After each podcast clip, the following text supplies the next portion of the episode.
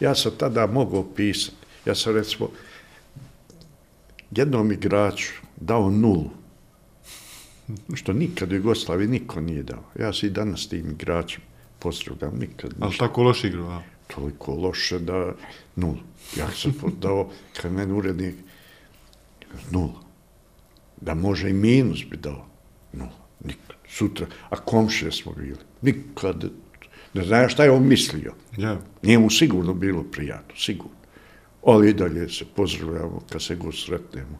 Sve.